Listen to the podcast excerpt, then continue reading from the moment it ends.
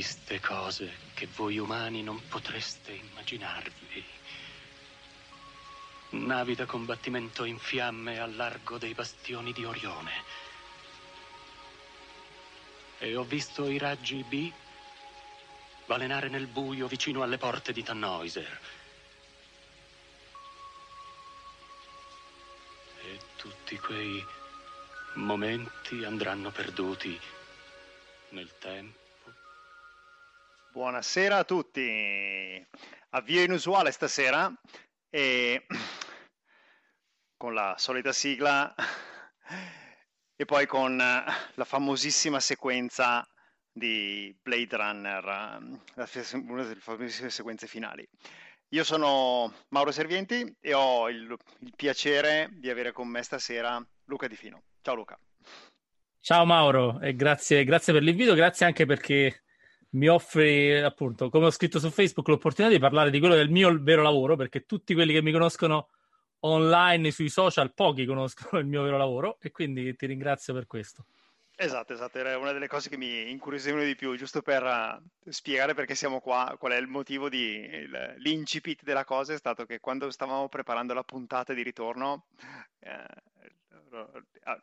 erano state preparate le, le, le varie biografie delle, dei, dei, cavalieri eh, in, in, forma spiritosa e io mi ero così, eh, siccome facevo il presentatore di quella puntata, avevo ricercato un pochettino usando LinkedIn eh, come principale fonte di informazioni le, le bio vere, giusto per capire se potevo dire qualcosa di serio sulle persone ed ero rimasto eh, decisamente attirato dalla, dalla bio di Luca che fondamentalmente si presenta su LinkedIn come space scientist da una parte e fisico dall'altra. E la cosa che mi aveva colpito era che tu avevi partecipato alla, alla realizzazione del Lidl.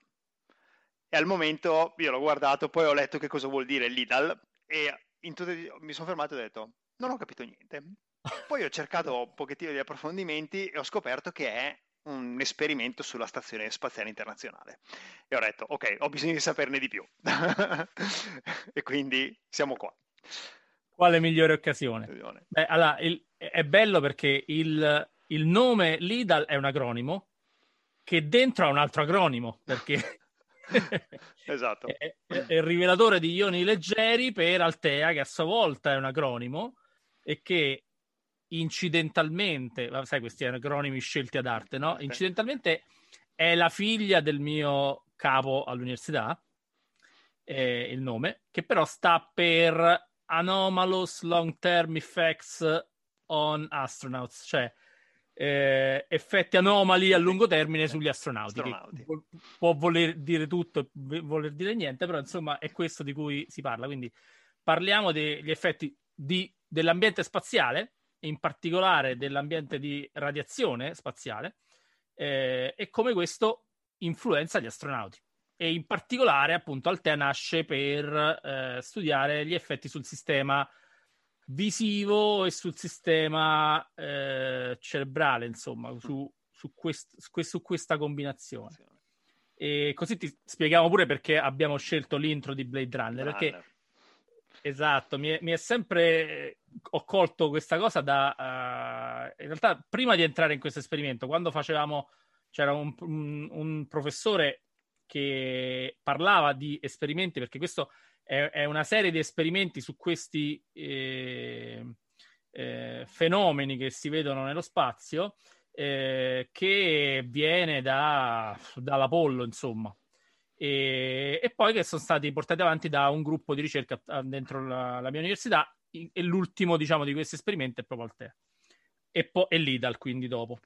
E, e ti dicevo è collegato con, eh, con Blade Runner perché eh, in Blade Runner lui parla perché è un eh, oddio come li chiamano un replicante, un replicante. Eh, appunto che ha dei sistemi visivi diversi da quelli degli uomini e quindi può vedere cose che noi non vediamo come i famosi lampi blu, eccetera.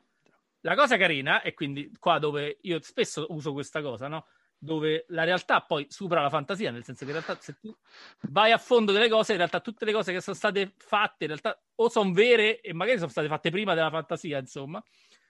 E, e l'uomo, appunto, hanno visto che l'uomo riusciva a vedere i raggi cosmici, cioè l- il sistema visivo dell'uomo riusciva a percepire questi raggi cosmici come appunto come light flash, come lampi di luce. Cioè, questo già dalle, dalle prime missioni Apollo hanno raccontato, dice guarda, io quando, ovviamente quando sono, perché sono delle sensazioni visive molto lie- lievi, sì. insomma, eh, hanno raccontato, ah, quando chiudiamo gli occhi, quindi quando stiamo al buio, eccetera, vediamo questi, eh, delle tracce, cioè vediamo poi di vari tipi, cioè ah, tipo fuochi d'artificio, cose che passavano, eh, destra, sinistra, colorate, eccetera. E, e, quindi si è iniziato a pensare che, da che può essere dovuto questo. Il primo pensiero è proprio alle radiazioni che ci sono in orbita. E, è carino perché una storia che questa l'hanno raccontata alla NASA.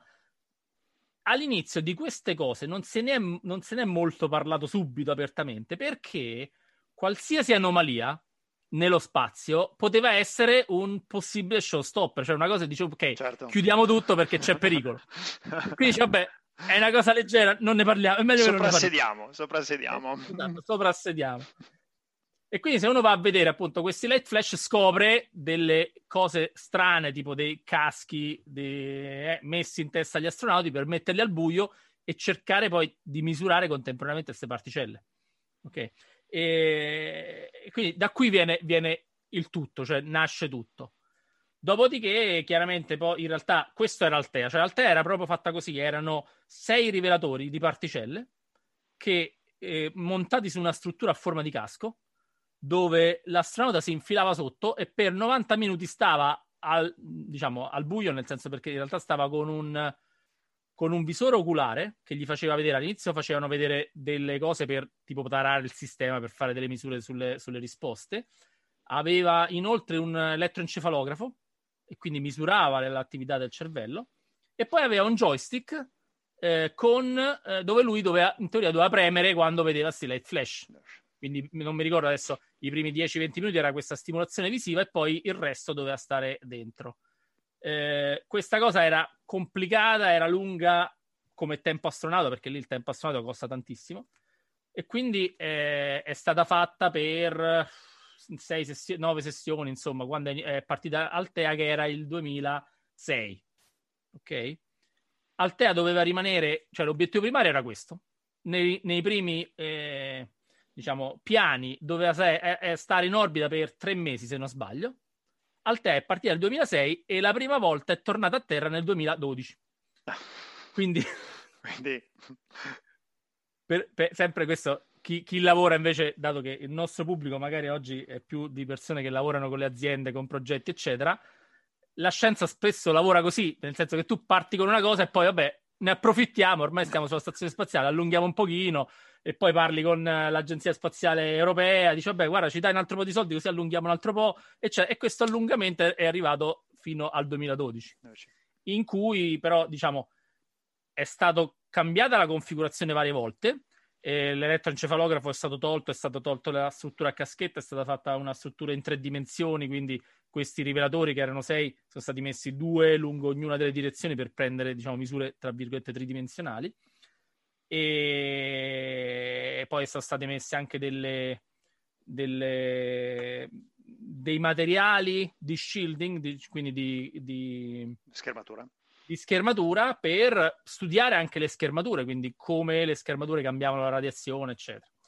Quindi questo è, è un processo abbastanza lungo, è tutto fatto appunto step by step. Ti, e... ti, interrompo, scusami, ti interrompo per farti una domanda. Sì. Io sono estremamente profano in qualsiasi cosa, quindi le mie domande possono essere spaziare dallo stupido al per puro caso intelligenti.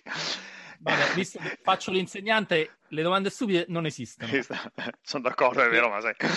Così come non esistono le cose difficili, cioè difficile è tutto quello che non conosci e che non hai studiato, perché è vero, se è vero. studi e, e, ti eserciti puoi fare qualsiasi cosa. È vero, è vero.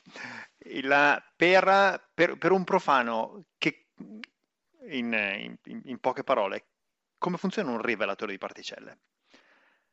Eh, cioè, eh, eh. No, no, beh, non è una domanda difficile, nel senso che un rivelatore di particelle funziona più o meno con la stessa tecnologia con cui funzionano le, i sensori delle macchine fotografiche o dei cellulari. Cioè passa una eh, particella, nelle macchine fotografiche passa un fotone, quindi non è proprio la stessa cosa, ma l'effetto Però... è più o meno quello. Passa una particella in un, almeno questi sono i rivelatori, rivelatori se ne possono fare tanti tipi, questi sono i rivelatori che sono dentro Altea, e poi parliamo pure di Lidl perché mi sembra giusto visto che era il protagonista. Eh, sono rivelatori al silicio, quindi ci sono dei buffer di silicio eh, 8x8 centimetri, ok, messi a, a coppie su ogni piano e in ognuno di questi, ti ho detto erano sei rivelatori, in ognuno di questi diciamo sei pezzi del rivelatore c'era, c'erano sei piani da due wafer l'uno. Quindi che fa la particella? Passa e come il fotone dentro il, la CCD o il CMOS insomma dei cellulari rilascia poi degli elettroni liberi che vengono raccolti da un, un misuratore, insomma un convertitore, così quello rilascia degli elettroni che vengono raccolti, convertiti, eccetera. E dato che il rivelatore, questi eh, wafer di silicio, questi quadrati di silicio sono divisi in, in, strip, sono segmentati, tu riesci a, ad avere anche la posizione.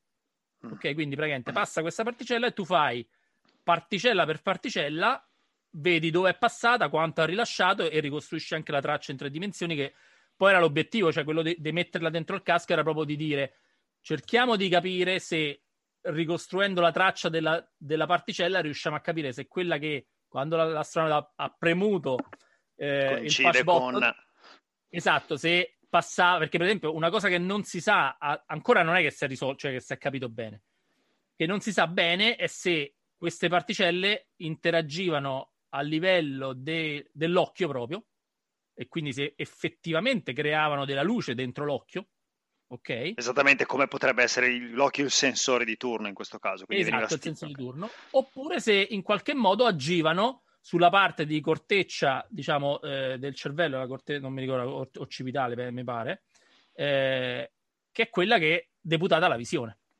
Certo. Ok? Quindi in quel caso, cioè, se, se, noi avessimo scoperto qualcosa che dire, guarda che il cervello ti manda in bit flip i neuroni, quello poteva essere un effetto anche su altre parti del, co- del, del cervello. E quindi dice, beh, potenzialmente. Eh... Perché poi la, la, cosa carina è questa: che si parla adesso, l'altro, mi pare due o tre giorni fa, eh, Musk ha detto: Ah, entro cinque anni siamo su Marte. Ok? E che da un punto di vista tecnico, se lui ci mette i soldi, può essere pure, perché non, non ci manca la tecnologia per arrivare su Marte. Certo. Il problema più grosso da affrontare e ancora completamente da risolvere è quello di come facciamo con le radiazioni. Certo. Perché sulla Terra noi abbiamo il nostro bel campo magnetico che ci protegge, e nello spazio non c'è. No. Che quindi è fondamentalmente come proteggiamo gli astronauti per tutto il tempo del viaggio. Esatto. E inoltre anche... quando sono là. E poi Marte dici, là. vabbè, scavi un buco, ti, ti, ti ficchi sotto, Sento. esci il poco che ti serve e quindi più o meno lo fai. Ma durante il viaggio è complicato, tanto che eh, poi questo, le, le, queste particelle vengono, son, si chiamano cosmiche perché vengono, in realtà alcune vengono proprio da, anche fuori dalla galassia, quindi immagina che energie che hanno. E quelle, diciamo, quelle a cui noi diciamo che potrebbero essere più pericolose sono quelle, cioè pericolose nel senso che possono eh, scatenare un qualcosa di improvviso sono quelle che vengono dal sole. Quindi ci sono le tempeste solari, eccetera, così, e quelle possono arrivarti una, una botta di particelle e, e, possono proprio darti degli effetti immediati, cioè che tu magari stai male o muori sul colpo perché ti arriva una botta enorme. E, e, quindi questo è il problema grosso. Questo, perché è difficile risolvere questo problema? Perché Mentre per la radiazione, diciamo, quando uno pensa alla radiazione pensa, non lo so, alle centrali nucleari, ok? Alle centrali nucleari è facile alla fine proteggersi, nel senso che tu dici, vabbè, io mi metto 5 centimetri, non lo so, ho detto un numero a caso, di cemento ma... armato e piombo. Ed, esatto, piombo, cemento armato, eccetera, e ho finito. Perché? Perché fondamentalmente i, quello che è pericoloso delle radiazioni nucleari sono i neutroni che escono. E i neutroni che escono, cioè quelli delle reazioni nucleari, sono neutroni lenti. E questo è, pro- è, è il problema, cioè, lenti. Lenti vuol dire che si fermano presto, certo. ok? Però, dato che si fermano, interagiscono molto, quindi fanno un sacco di danni. E questo è il problema delle particelle pure. Cioè, le particelle, qual è il, il problema? Che le particelle veloci passano da parte a parte della stazione spaziale, tutto passano, e però rilasciano poco, quindi in realtà fanno poco danno. Le particelle lente sono quelle che si fermano e fanno danno. Ora che succede? Che se tu metti uno schermo, le particelle veloci le rallenti e quindi diventano pericolose.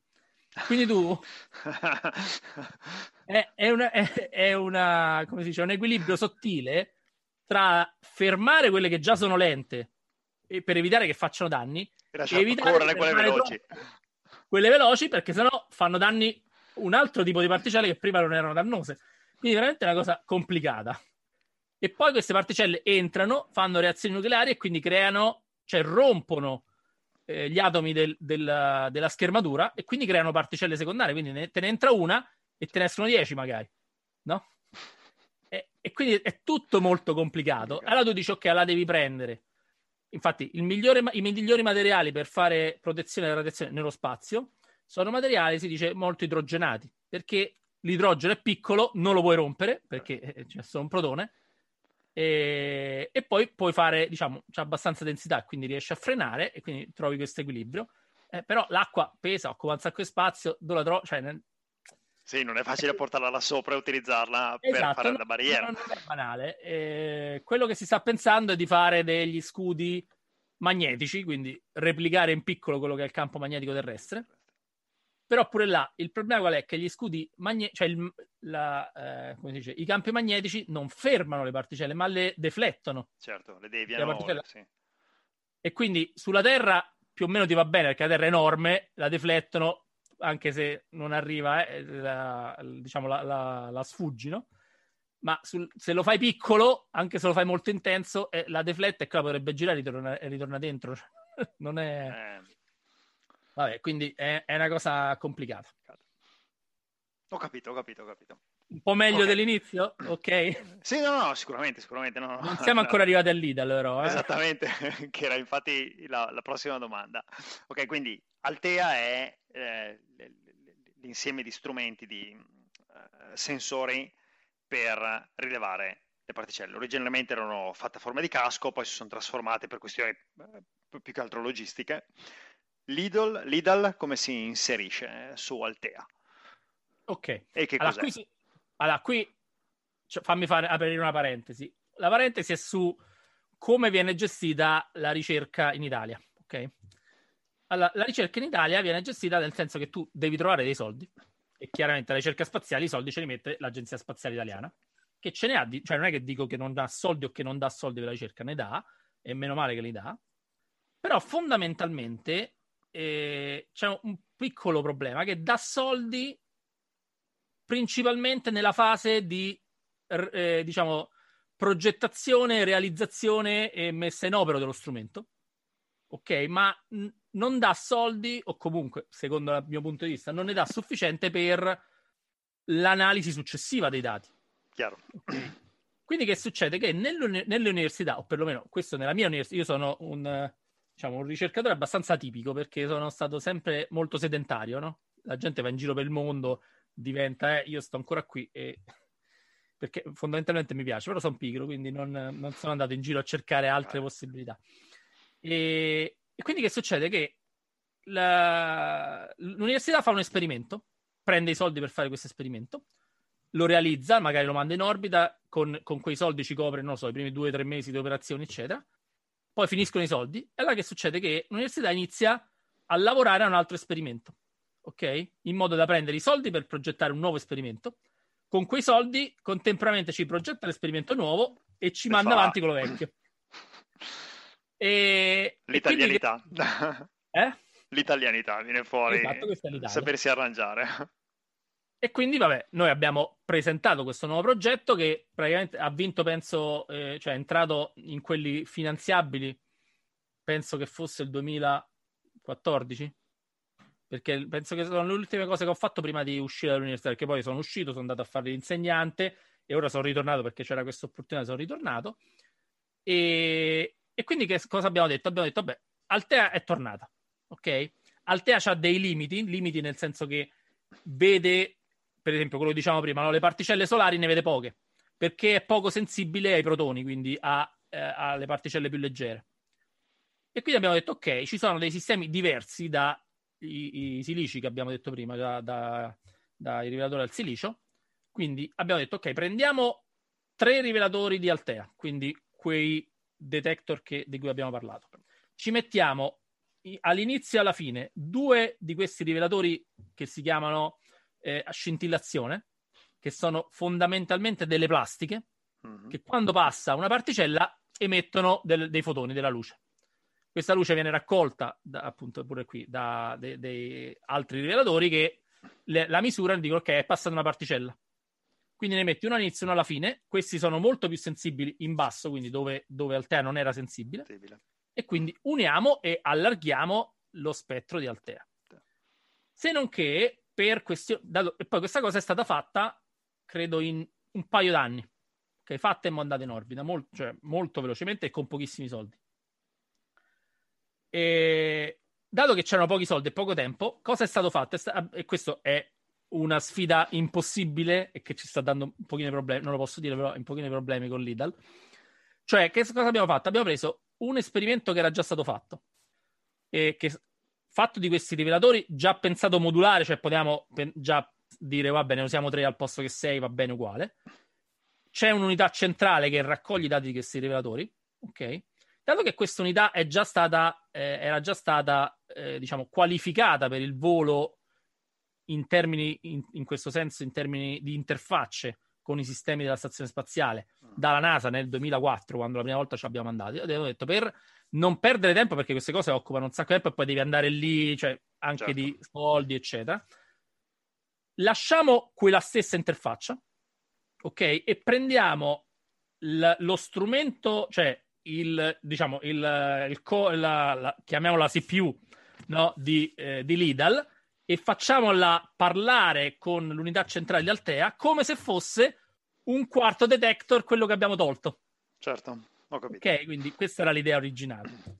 Se non che tu, questo da, da informatico, da uno che, che diciamo che, che, che, gira anche computer, eccetera, chiaramente qua parliamo di è un'altra tecnologia, però il salto tecnologico è lo stesso. Tu immagina un, un, un sistema che è stato progettato, penso Altea è stata iniziata la progettazione nel 98 l'idea, 96, 98 l'idea, iniziata a lavorarci nel 2001, così 2002, quando ci sono entrato io, e accoppiarlo con un sistema progettato nel 2017.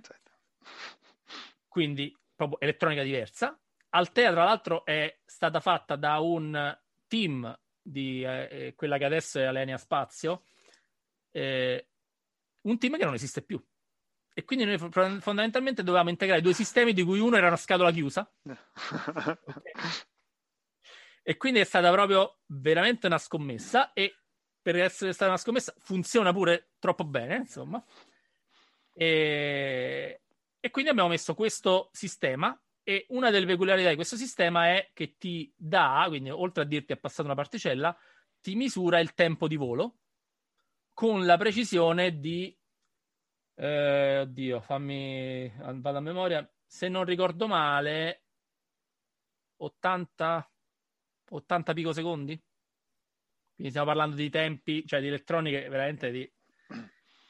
E quindi mettere quindi insieme queste cose. Per tempo di volo intendi da quando incontra il primo schermo, quello plastico, esatto. a quando lascia, passa l'ultimo livello. Esatto, perfetto. E quindi eh, questa è la sfida, di, cioè a, a, migliorare il rivelatore, andando a estendere la sua sensibilità in punti dove noi non vedevamo, ok? E, e, e l'altra cosa che dovre- ancora non siamo riusciti a fare perfettamente è quella di dire, ok, il primo rivelatore ti dà, ti dà, questo segnale, corrisponde a quest'altro segnale sul secondo. Certo. Ok? E questo non è banale perché appunto non c'è un sistema integrato e dice oh, ho alzato una bandierina e quello è tutto lo stesso. E il primo c'ha un orologio da una parte e quello c'ha un orologio dall'altra e quello c'ha un buffer interno e cioè, non, non... Sì, ci sì. stiamo ancora. In più non stiamo parlando di pallini da ping pong che lasciano un bel segno e dici lo guardi a naso e dici sì, è quello là. esatto, e poi parliamo appunto di cose per cui basta che accendono una luce dalla stazione, quello genera rumore, cioè di sensibilità bassissima, cioè di roba proprio. Eh... La cosa carina è che eh, quindi l'IDAL è stato portato in orbita Quindi Altea è scesa nel 2012. L'Idal è stato portato in orbita a gennaio del 2020 da Luca Parmitano che l'ha montata. Ok? E... ed è stata accesa. Poi l'Idal funziona, cioè pure, come pure Altera così, a parte quando facevano le misure degli astronauti, fondamentalmente l'idea è quella di dire ok, lo mettiamo lì e lo lasciamo acceso e prendiamo dati. Tra l'altro qui noi mandiamo dati in tempo reale giù verso Terra e, e c'è qualcuno della NASA che ci ha detto ma vo- come fate? Perché io ho degli strumenti uguali, uguali, nel senso sempre di radiazione eccetera, noi non ce l'abbiamo il link diretto a Terra, perché voi ce l'avete? per darti un'idea, questo appunto, visto che abbiamo probabilmente qualcuno che ci ascolta di eh, informatici, allora dalla stazione a terra eh, il segnale passa per una rete di satelliti e poi viene rimandato a terra e viene mandato la parte diciamo in volo è tutta trasmessa in UDP quindi non c'hai nessuna garanzia su, sull'ordine, sul, sulla coerenza, sulle cose. Eh, aggiungiamo a questo che noi non abbiamo controllo di coerenza nemmeno dentro i dati nostri, quindi proprio per, per essere proprio perché noi siamo tosti e quindi riusciamo a ricostruire tutto. E, e, e, ah, e noi andiamo, abbiamo dei picchi, diciamo, quando passiamo su zone particolari dove ci sono tante particelle, sopra i, du, diciamo, intorno ai 2 megabit al secondo. Ma di picco, eh, quindi ti parlo di magari un minuto sta così e poi riscende, insomma, ma anche meno di un minuto. Questo per, per, dirti una cosa. E quindi noi dobbiamo gestire, adesso con l'IDAL, quindi non ti dico di quello di Altea, che è stata su appunto sei anni, quindi un po' di più. Eh, abbiamo, mi sembra, file giornalieri da diciamo un minimo di un giga e 3 a un giga e 7 al giorno. Da gennaio. E poi infatti ora poi do- dopo chiudiamo e ti sfrutto perché ti chiedo delle consulenze in ambito di dati. No perché poi qui, qui c'è la cosa carina no? E, e, pure qui secondo me è un po' il segno della eh, non so se è dell'Italia o se è colpa nostra di fisici che siamo sempre un po' così arrangioni diciamo che noi non abbiamo, per esempio, delle competenze specifiche, perché tu ti aspetti una cosa del genere. C'hai un esperimento, lo mandi sulla NASA, ci avrai due ingegneri del software, ci avrai due esperti database. No, niente. Nel senso, questo gruppo sono io e il professore e, e c'è stata mia moglie per un po' d'anni, cioè tutti, tutta gente a rotazione per due anni, perché poi la ricerca è così, no? Ti danno due anni di assegno, ti danno due, una cosa un anno, un anno, un anno, un anno, la gente poi si stufa, se ne va, trova di meglio, insomma. Quindi così è un po' complicato. Infatti, a me servirebbe qualcuno proprio invece esperto di dire: oh, guarda, questa parte qui falla con questa roba qua. Tu considera una volta mi avevano chiesto di fare un corso su eh, LDAP. Ok? Ero in un periodo io che mi chiedevano i corsi e dicevo: Vabbè, fammi vedere che roba si tratta. Se è una cosa che posso, posso pensare di capire, me la studio e poi gliela insegno a loro? Capita un po' a tutti, penso. E, e però con, questo, questo, con questa scusa ho imparato un sacco di roba. E quindi vado a vedere sta roba di LDAP, vedo un po' di cosa si trattava, eccetera. Vedo ah, i cubi, gli ipercubi, eccetera, e dico: Ma questa è la roba che ci serve proprio per, per Altera. Però poi non l'ho mai studiato e non l'ho mai implementato perché quel corso non l'ho fatto, vedi, mi sarebbe servito. Ho capito, ho capito, ho capito. Tutto decisamente interessante. Ma il, l'ultima domanda che mi sovviene in questo momento è, c'è un, cioè data tutta questa mole di dati, cosa ci potete fare? Cioè, vedete la luce in fondo al tunnel nel dire stiamo capendo se queste radiazioni hanno effetti o non hanno effetti, o in questo momento state semplicemente raccogliendo dati e cosa si può fare poi con tutti questi dati? Allora, devo, allora, rispetto a quello che era l'obiettivo iniziale, cioè di vedere se hanno effetti, chiaramente questo è un obiettivo molto a lungo termine. Ok?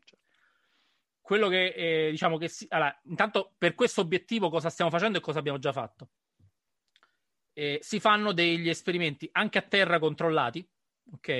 E infatti eh, vicino Altea, vicino anche all'IDAL, ci sono stati tanti esperimenti, diciamo, satellite, tanti eh, progetti, poi finanziati in vario modo, perché poi il problema grosso è trovare i soldi, quindi qualcuno da qualche parte, sempre l'agenzia spaziale o altri, altri consorsi, fondi, eccetera. E quindi, per esempio, attualmente noi abbiamo un progetto che si, occupa, si sta occupando, questo anche per dirti quello che diciamo prima, no? del, eh, anche del ritardo con cui si fanno le cose perché mancano le risorse, mancano le persone che ci lavorano. E quindi, per esempio, in, in collaborazione con dei credo che siano eh, bio qualcosa dell'Università penso di Genova eh, stanno lavorando oggi analizzando i dati quelli degli astronauti quindi quelli del cervello eccetera. Quindi ci stiamo ancora lavorando su quei dati. Al tempo avevamo fatto degli esperimenti mettendo sotto dentro il uh, come si dice dentro l'acceleratore di particelle quindi per in qualche modo simulare le radiazioni, erano stati fatti degli esperimenti con dei topi, con degli elettrodi, e anche lì si vedeva eh, se c'erano degli effetti su sì. queste cose, e là qualcosa è uscito, mi sembra. E adesso, ad esempio, stiamo lavorando, e poi e l'altra cosa che si faceva era mettere invece delle provette con una molecola, la rodopsina, che è una delle molecole dentro che, che genera la, la, diciamo, la base del meccanismo della visione nell'occhio.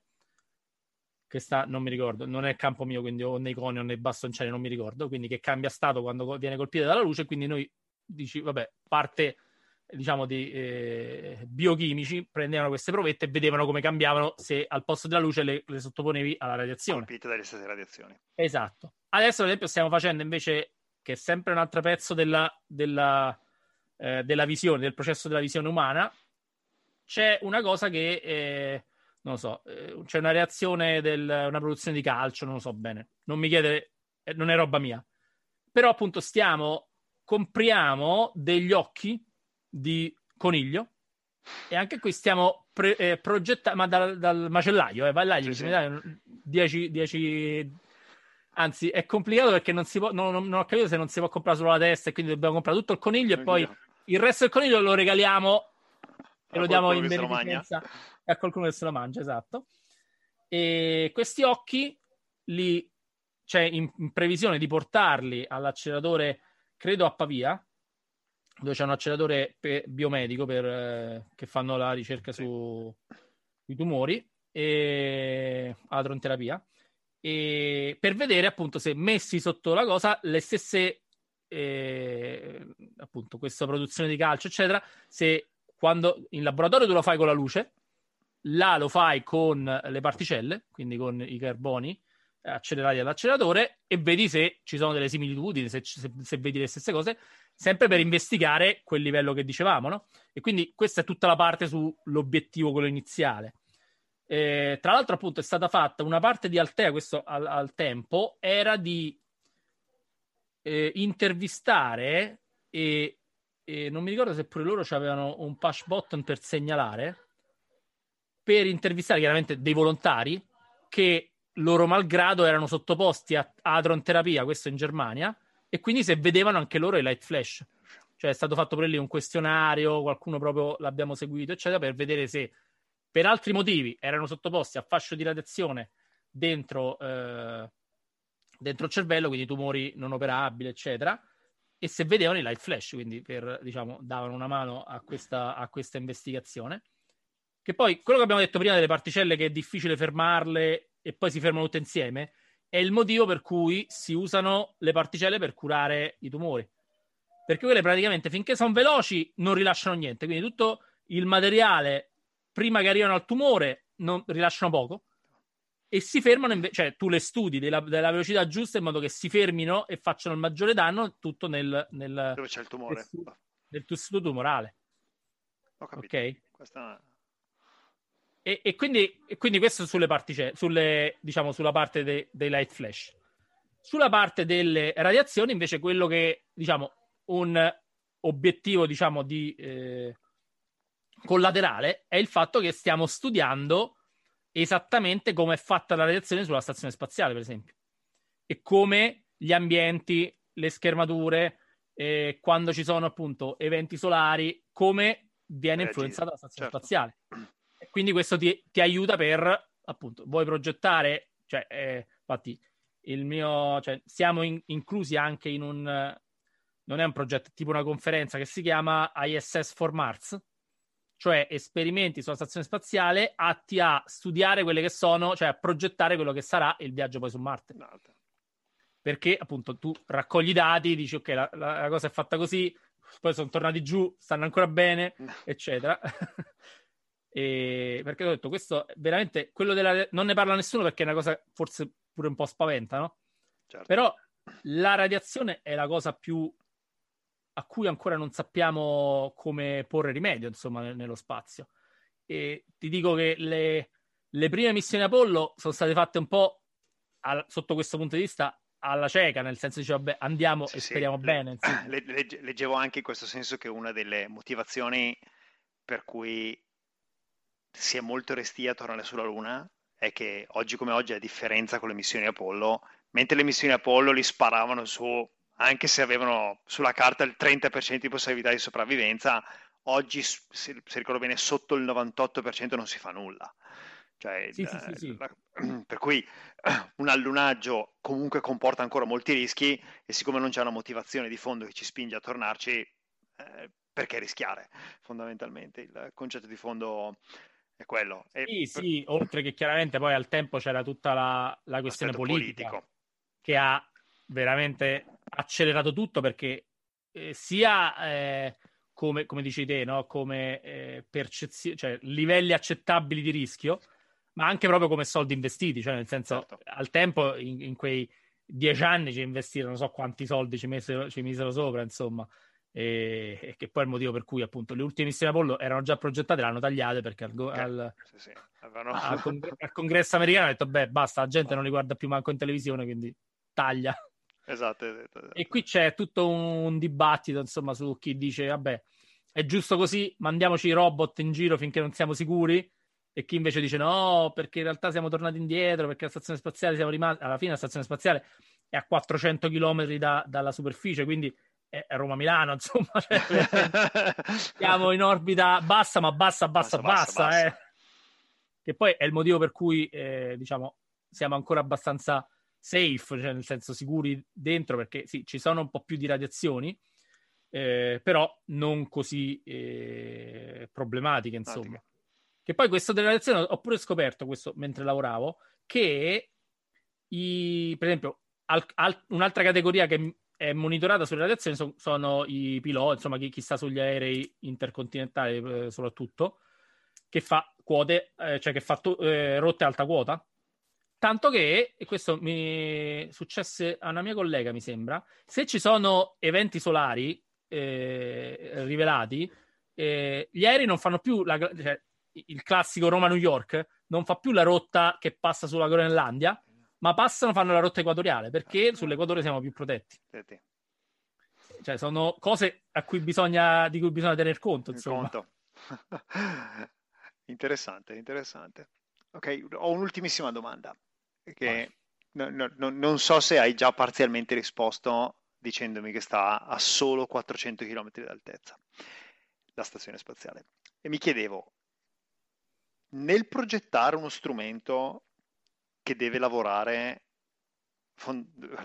non fuori dall'atmosfera a questo punto, okay? ma a una, un'altitudine, a una, a una quota così alta, c'è il rischio che le differenze di massa, l'influenza della massa terrestre il, la velocità a cui la stazione spaziale si muove abbiano un'influenza sulla misurazione e quindi dovete compensarlo e se sì, come potete fare a compensarlo? È solo calcoli o in realtà a quella quota il problema non si pone?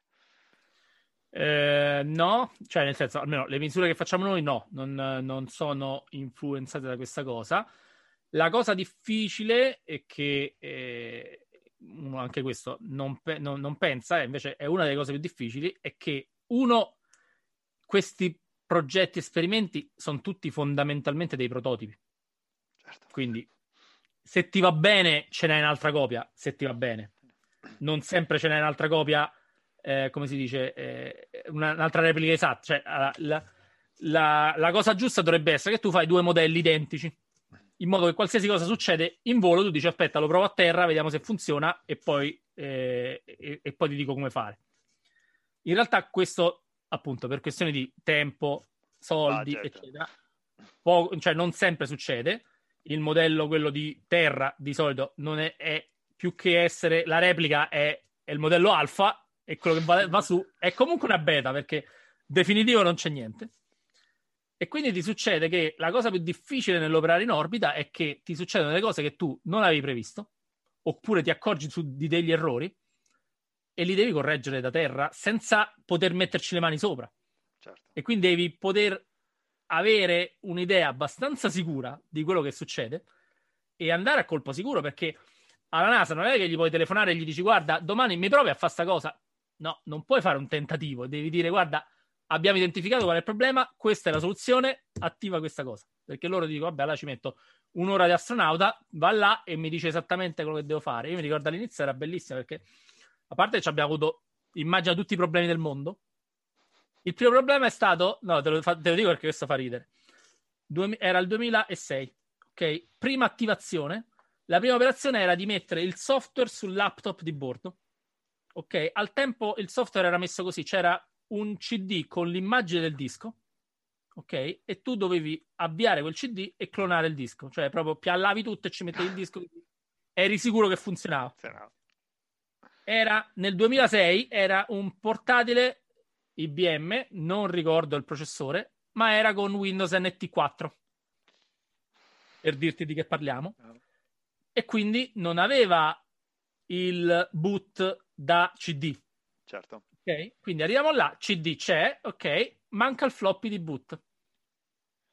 Ah. Allora, quindi il primo problema è stato trovare sulla stazione un altro floppy di boot, che tanto il, il sistema era sempre quello. Tutti uguali. Da infilare là dentro. Secondo problema, ci arrivavano dei dati strani, ok? E abbiamo scoperto, e pure questo è complicato, che ci sono dei cavi, allora loro hanno dei cavi per esempio Ethernet, allora, fondamentalmente c'ha due cavi il, il, il, sistema, un cavo Ethernet e un cavo di power.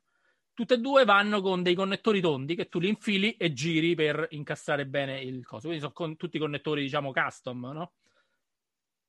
E, e però sono quello standard della stazione. La stazione va a, così per informazione, a 28 volt. Cioè una linea, tu dici, da dove è uscito questo 28? Non lo so. La linea della stazione è 28 volt. E, e quindi questi connettori, diciamo, sono standard, ok? E hanno, hanno, quando noi hanno preso, hanno preso il cavo, questo Ethernet, non era il nostro, ok? Non so nemmeno se ci fosse il nostro, però non era quello nostro, quello, ma un altro, perché poi gli astronauti fanno un po' come gli pare lassù. E quindi questo cavo, i, i quattro, i, insomma, i, i, sei pin che c'aveva il cavo Ethernet, uno era piegato. E quindi faceva contatto ogni tanto quando gli pareva. E proprio questo. Sco- Scopri capisci che, che è, quello e cambia quello. Ok, cioè, certo, il, il tutto, tutto senza poter vedere, senza poter toccare, altro esatto. che debugger allora, modo, cioè. guarda, mi, fai, mi fai la foto qui?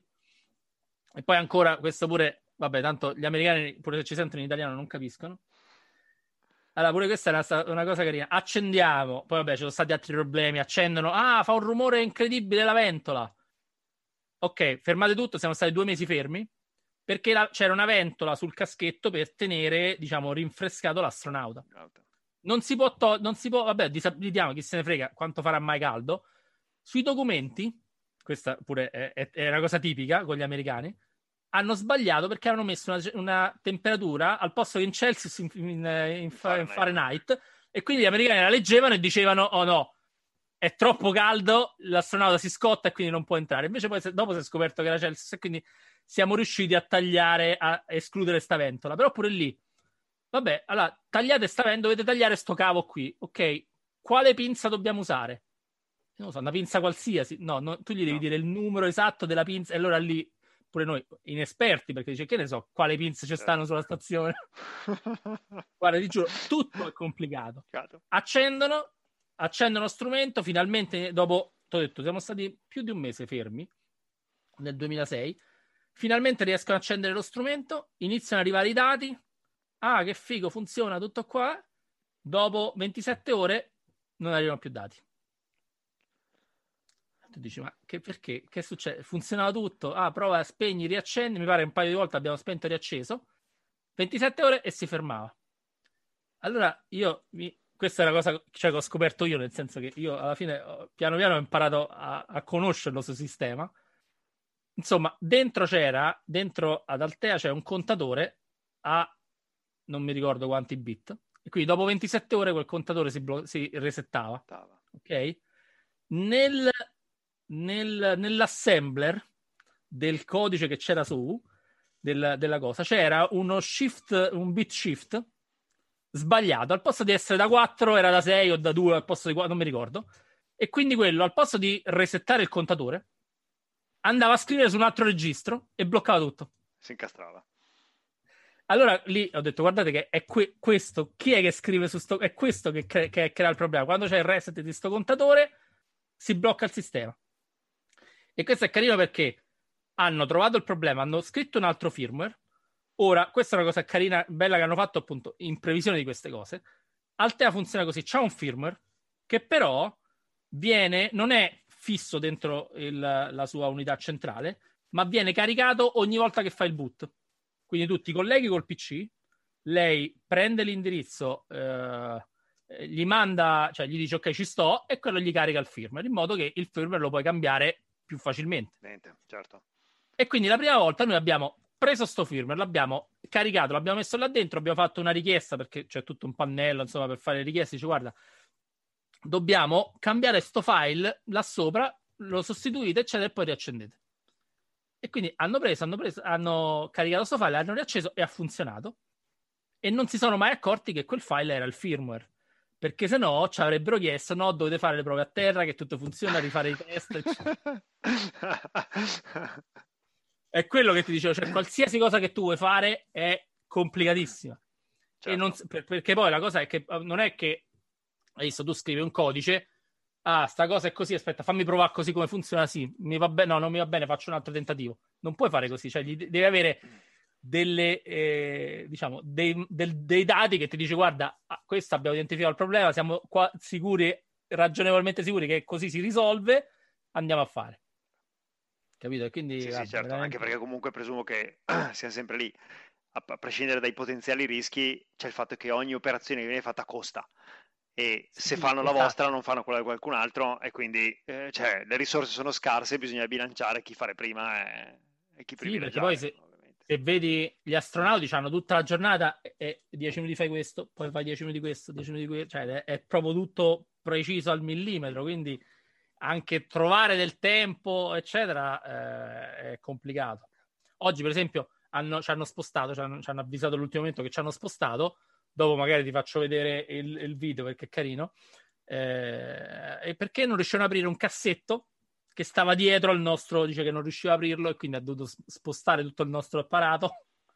E, e, ha fatto questa cosa e, e noi gli abbiamo chiesto scusate non è che ci potete rimettere a posto bene come era prima perché è un po' storto? Bene bene bene molto bene.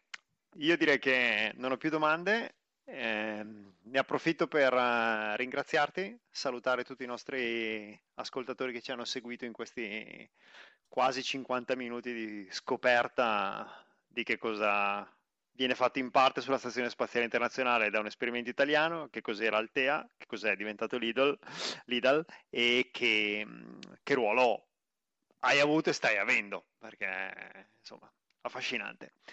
Grazie mille e alla prossima. Grazie a te Mauro e grazie a tutti. Spero di essere stato, diciamo, rimasto, cioè, cioè aver risolto, eh, risposto alle tue domande senza essere, diciamo, entrato troppo nel, nel, nel tecnico, nel difficile. Insomma, no, so che mi muovo fuori argomento rispetto agli argomenti consueti del podcast, insomma, però. No, no, ma penso è stato il livello di dettaglio giusto, direi. Perfetto. Grazie. Grazie. Ciao a tutti. Ciao.